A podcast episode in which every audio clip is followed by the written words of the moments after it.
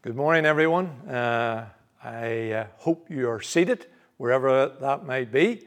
Uh, I'm sorry you don't have that usual young, uh, fresh faced uh, gentleman.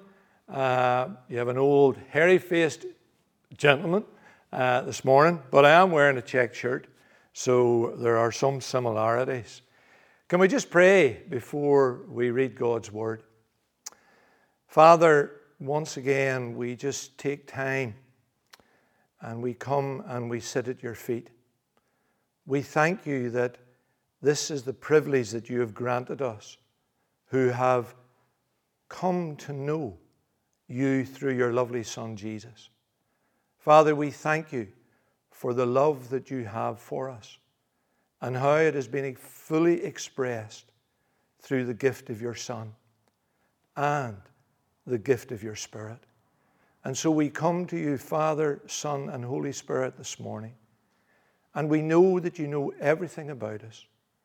You know whether we've been having a bad week or a good week. You know whether we're down in the dumps or whether we're uh, joyful and expectant of good things. You know us, you love us, and you care for us.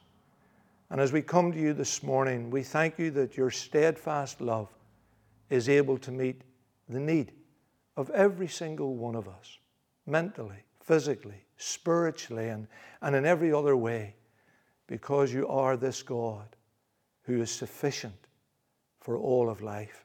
And as we meet and as we worship you this morning, we ask you will continue to bless us. We thank you for the wonderful worship that we have already had.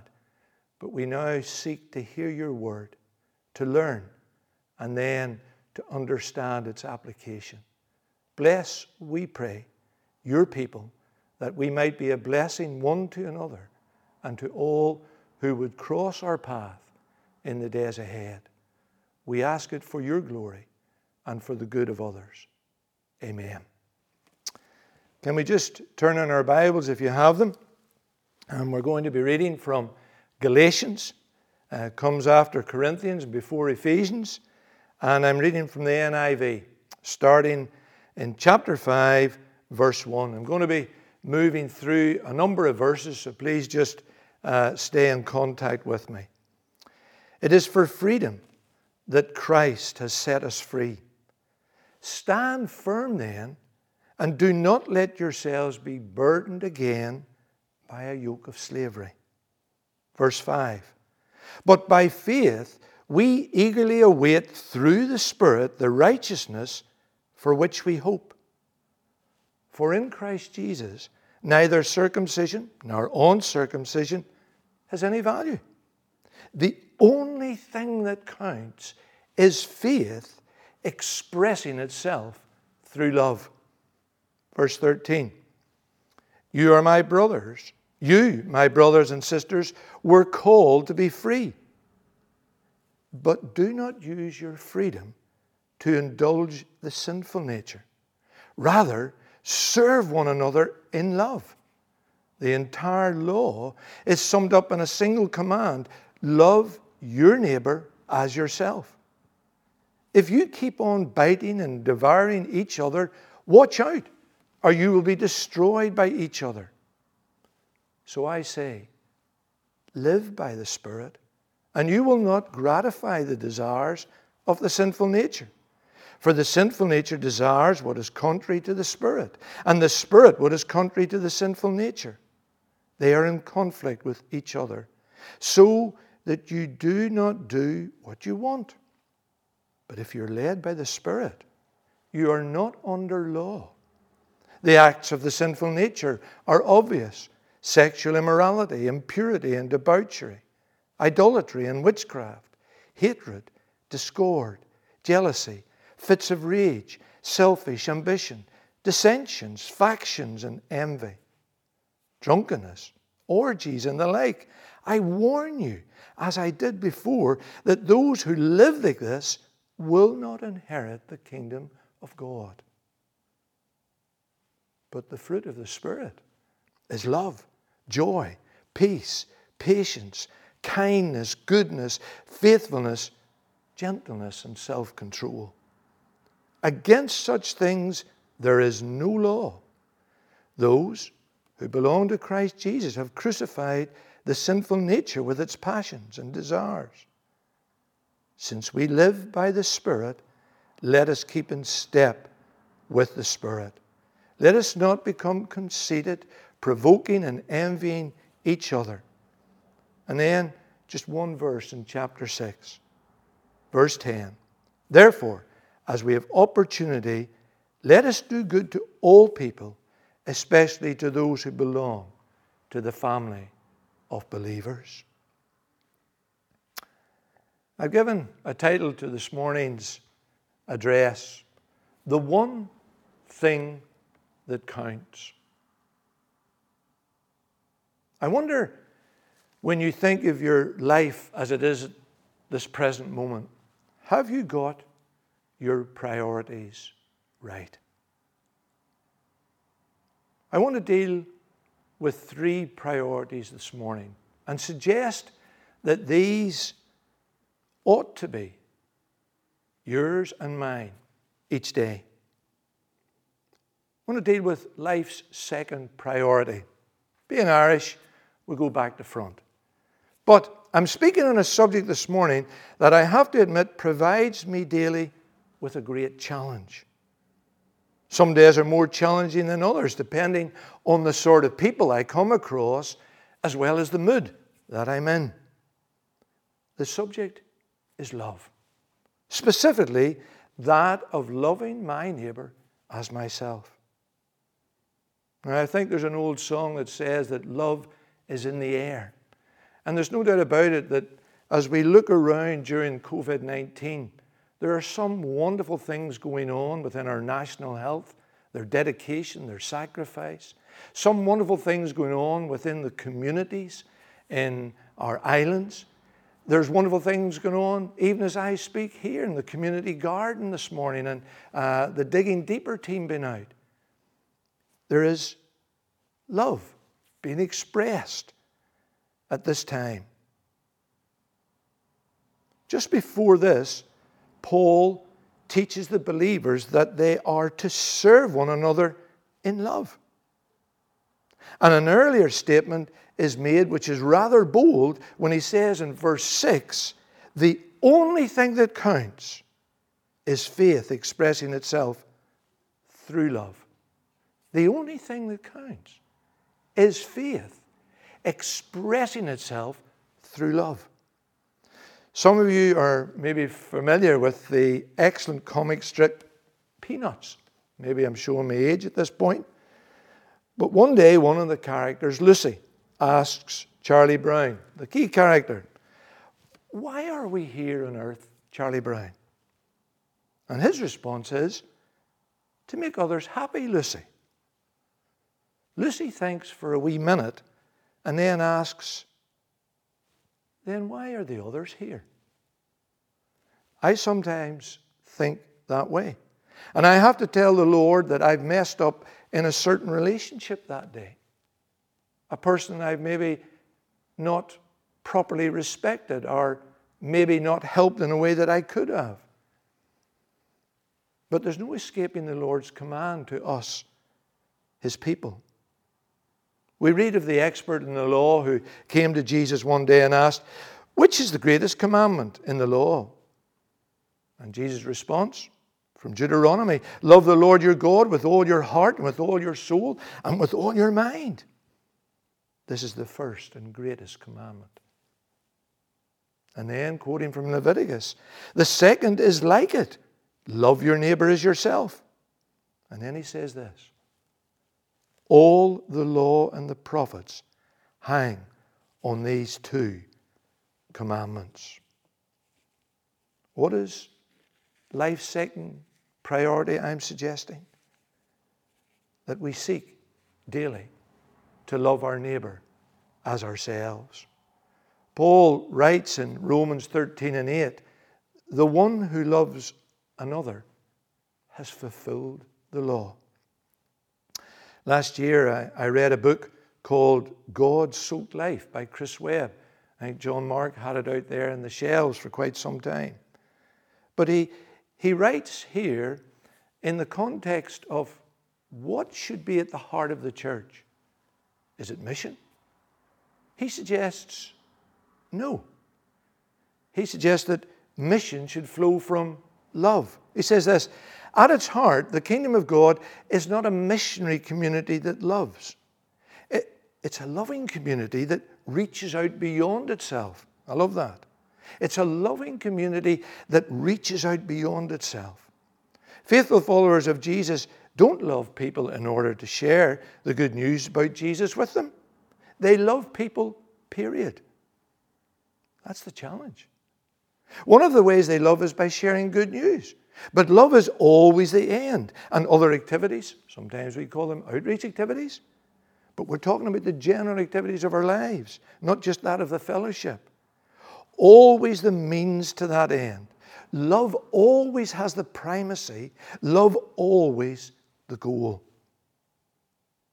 So we can be in no doubt of the significance of this commandment to love your neighbor as yourself. We also can be in no doubt that it's a mighty task to be a lover like Jesus of others, regardless of their religion, their gender, their race, their class, or their character. But the challenge to the follower of Jesus is to love not just the lovable, but the good, the bad, and the ugly. How do I fulfill God's command? I want to suggest that we get our priorities right. Life's first priority. If loving others in the daily humdrum of life is what we are called to do, we also recognize that it's impossible for us to do so trusting in our natural resources. It's a supernatural task. And as such, our daily priority ought to be spending time with the Lord, who is the perfect role model for being a lover of humanity. He is the supernatural wrapped up in the natural. He and His resources provide us with everything we need to be lovers of others. Jesus reminds us of the priority of putting Him first in that lovely conversation with two sisters who had a great love for Him. You know the story. Martha lovingly serving through her gifting of hospitality, and Mary taking time out. And I'm sure that up to that point, Mary had done what she needed to do. But she made a choice to sit at the feet of Jesus to listen and to learn. In that moment, which of these two followers got their priority right? Well, Jesus tells us Martha, Martha, you are worried and upset about many things, but only one thing is needed. Remember what Paul said in 5 6?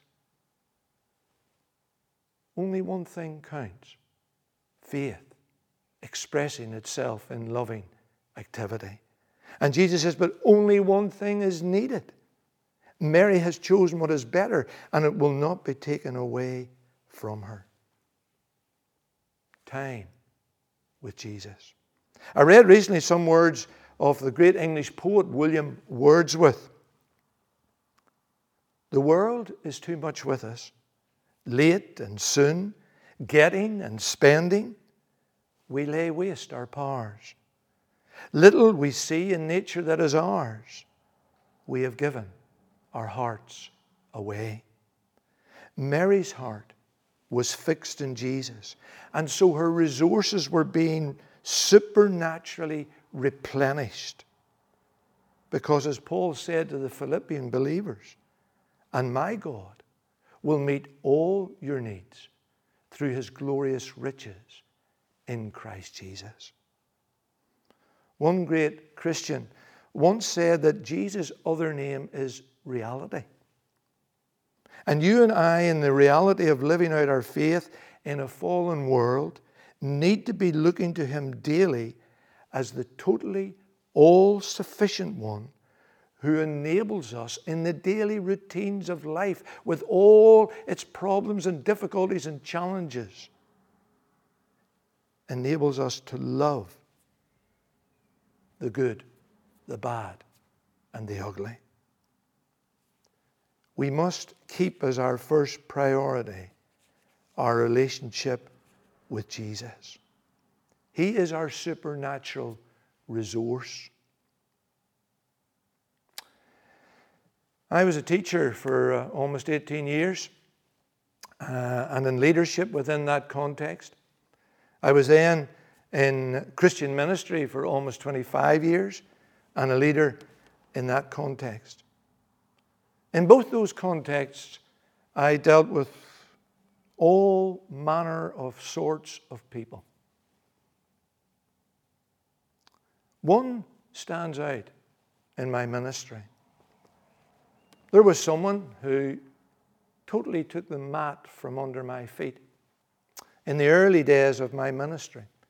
So much so that um, I wrestled with leaving ministry.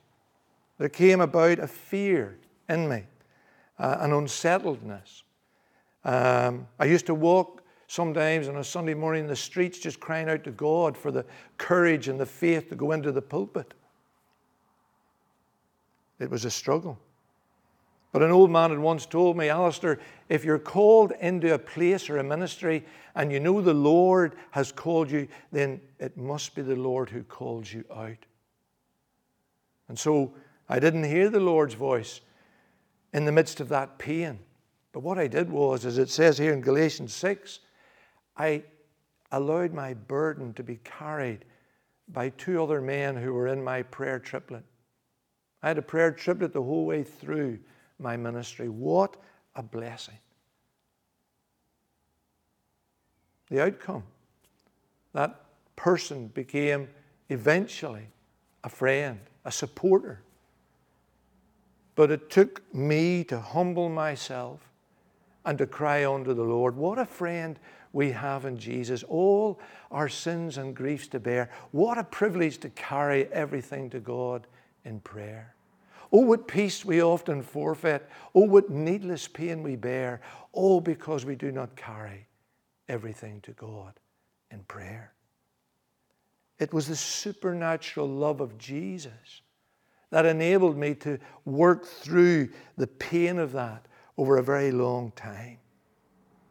Remember those comments of Jesus talking to the woman at the well when he, he gave us that beautiful picture that our lives could be like streams of living water.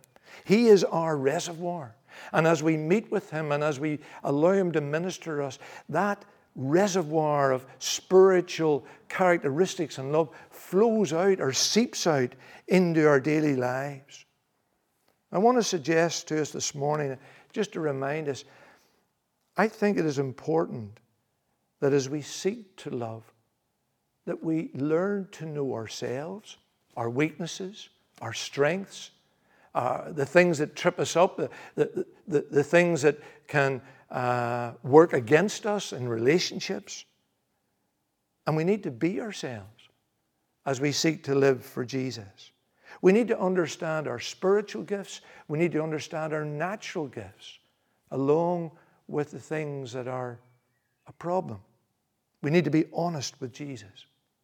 We need to be familiar with Jesus. And He will work in us and through us to love people.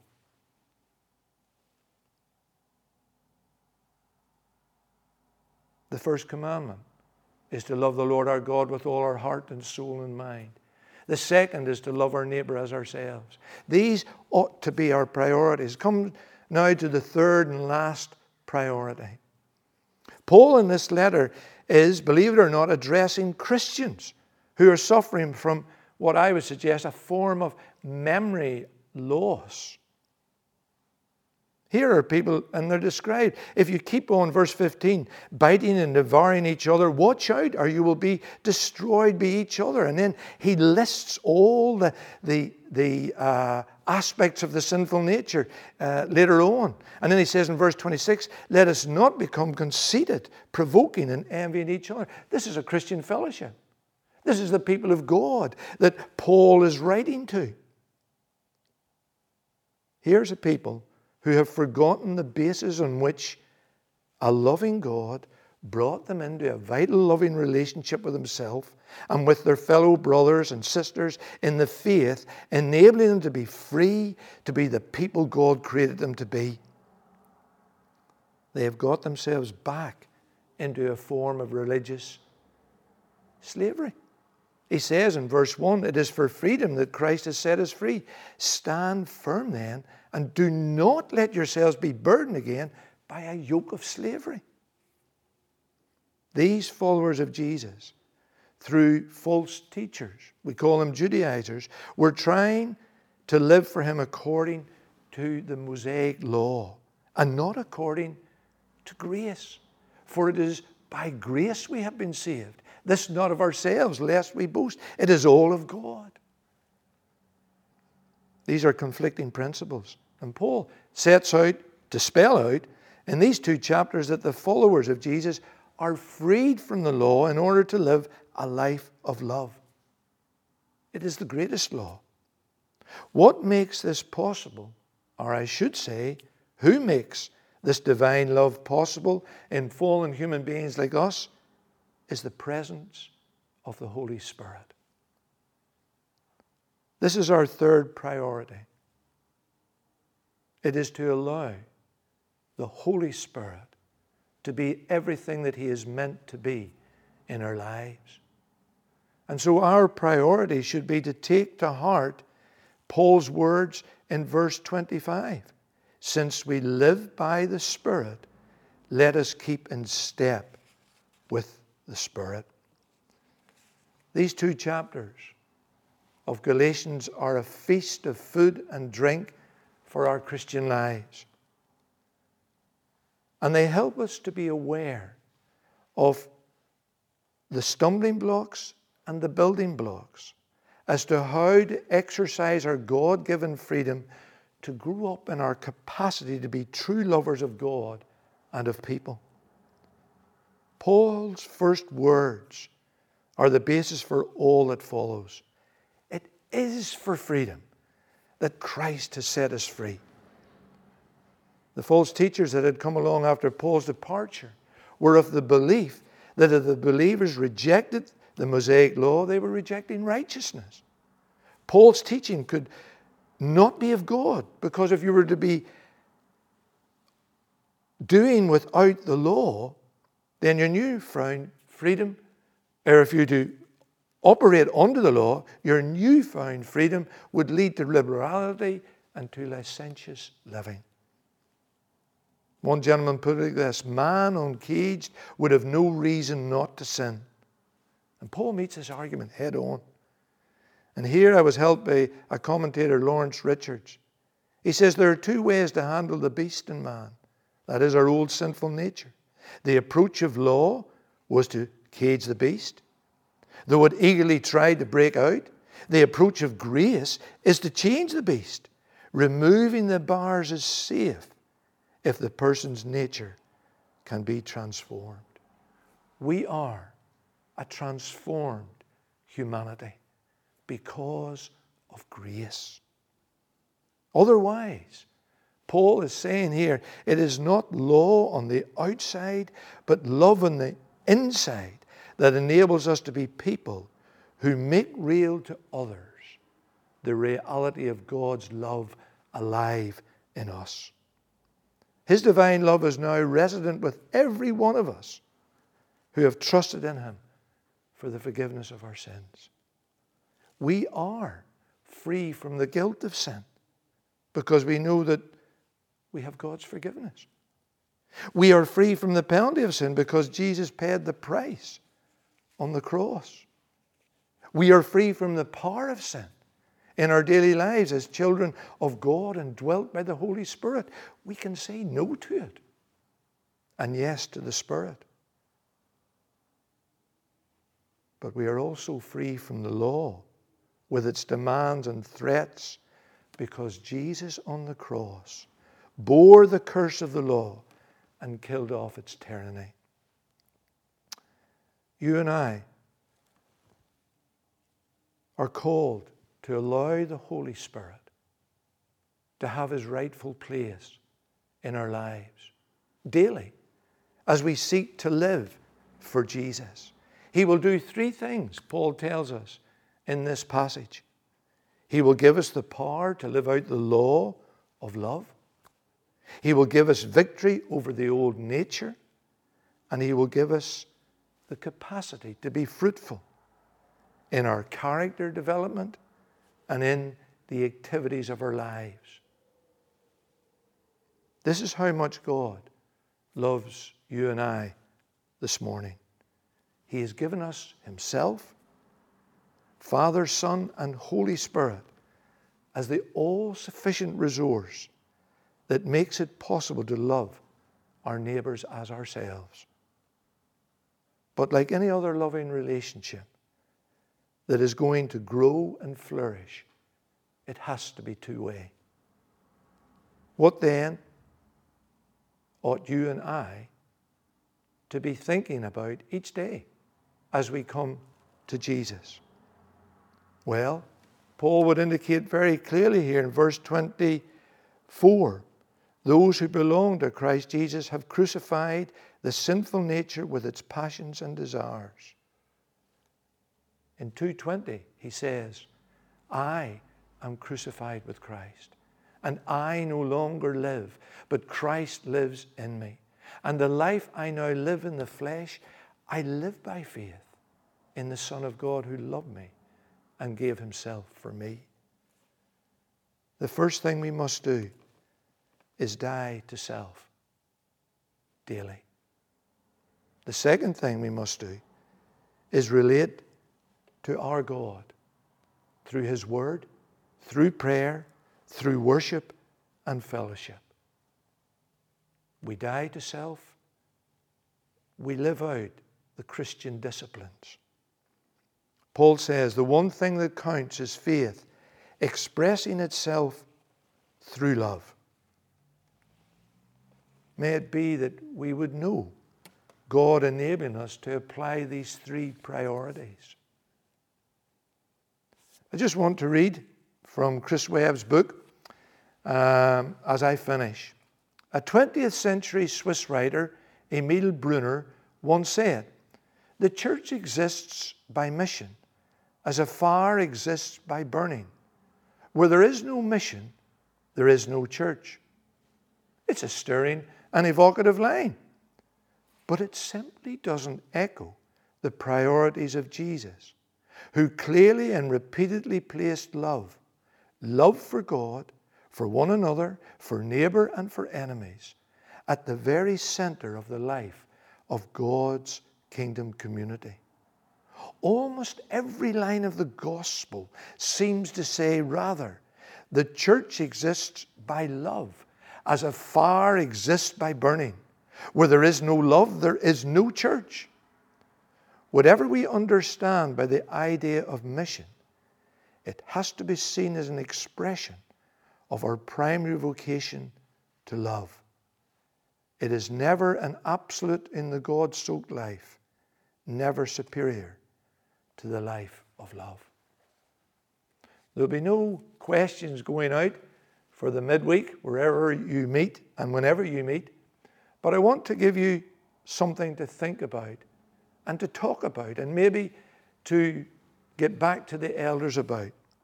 Paul says in verse 10 Therefore, as we have opportunity, let us do good to all people, especially to those who belong to the family of believers. Might you just take a little time with the other members of your house group to think about what are the good things we are doing as a fellowship in these days. What are some of the other things we might be able to do according to our gifting and resources? But also, talking amongst yourselves, ask, what am I doing? What is my family doing where we live and work for the people that we meet each day the good, the bad, and the ugly. And having that discussion, the Spirit of God will lead us into activities that He would seek to use for the good of others and for His glory. Amen.